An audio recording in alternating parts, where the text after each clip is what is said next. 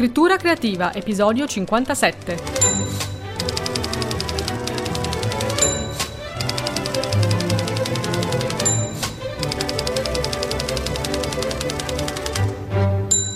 Forse potresti pensare che le descrizioni nei testi narrativi non servono più, non piacciono più, non si usano. Invece no, si usano e come e anzi sono importantissime.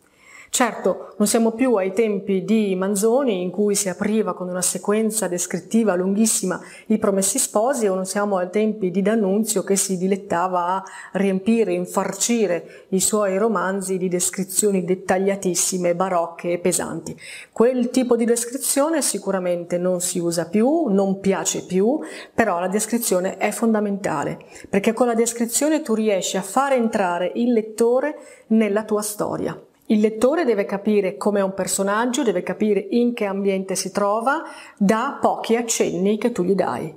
Ecco dunque come si fanno le descrizioni oggi nei romanzi contemporanei. Non si fanno più le descrizioni fiume che faceva Manzoni, non si fanno più le descrizioni eh, ricchissime di aggettivi che poteva fare D'Annunzio, si fanno cenni descrittivi all'interno magari di sequenze dialogiche o sequenze narrative. Abbiamo già parlato di sequenze in un altro video. Appunto esistono le sequenze descrittive, ma oggi diremmo che la sequenza contiene dettagli descrittivi, però è una sequenza prevalentemente di altro tipo, prevalentemente narrativa, prevalentemente dialogica o, o prevalentemente riflessiva.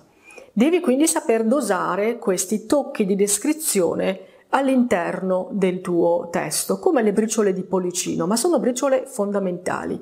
Immagina che siano proprio le briciole, i puntini che tu dissemini nel testo, che però servono al tuo lettore per potersi ricreare nella sua testa l'immagine come ce l'hai tu o molto simile a quella che hai tu. Devi quindi pensare un po' a un gioco di eh, fotografie mentali. Tu devi avere una fotografia mentale la più precisa possibile del personaggio dal punto di vista della descrizione, dell'ambiente e devi cercare attraverso questi dettagli che vai a disseminare qua e là di fare in modo che il lettore a sua volta raccogliendo questi dettagli si faccia nella sua testa l'immagine del personaggio, l'immagine del luogo e dell'ambiente. Quanto più tu sarai bravo a seminare questi dettagli, tanto più facile sarà per il lettore ricostruire nella propria testa questa fotografia, questa immagine mentale. La difficoltà allora dov'è? La difficoltà è che per poter dare questi pochi accenni, per poter seminare queste briciole di pollicino, in realtà tu devi sapere tutto.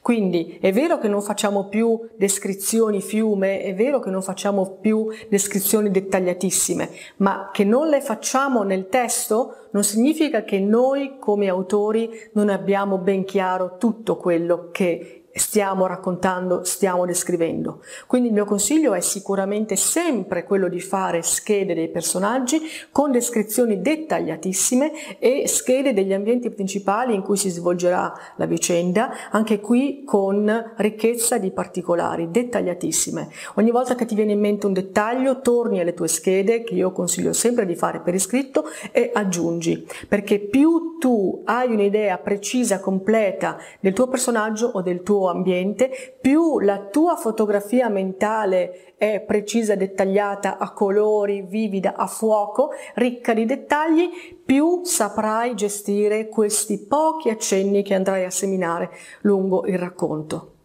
Allora, come imparare poi a dosare questi pochi dettagli? Sicuramente leggendo. Prendi un libro che hai letto tante volte, che ami, che sai già come va a finire, non devi essere preoccupato di leggere per capire come va la storia, la devi conoscere già. Tu devi leggere adesso con un obiettivo di studio, di analisi, quindi devi leggere, per esempio, ti dai l'obiettivo di leggere cercando i punti descrittivi e vai a vedere come, dove l'autore ha disseminato queste briciole, dove ha dato dei dettagli descrittivi, come io mi immagino il personaggio, perché me lo sto immaginando in questo modo, perché lui mi ha dato dei dettagli che hanno acceso la mia fantasia, la mia immaginazione. Vai a cercare questi dettagli È il luogo, l'ambiente in cui si svolge la vicenda, come te lo stai immaginando. Chieditelo e poi chiediti perché me lo sto immaginando in questo modo? Quali sono i dettagli dentro il testo che mi hanno portato a ricrearmi nella mia testa questa immagine? Vai a cercarli e così scopri dove, come, quanti dettagli l'autore ti ha dato. E così impari dai grandi autori, impari dagli altri. Questo è il modo.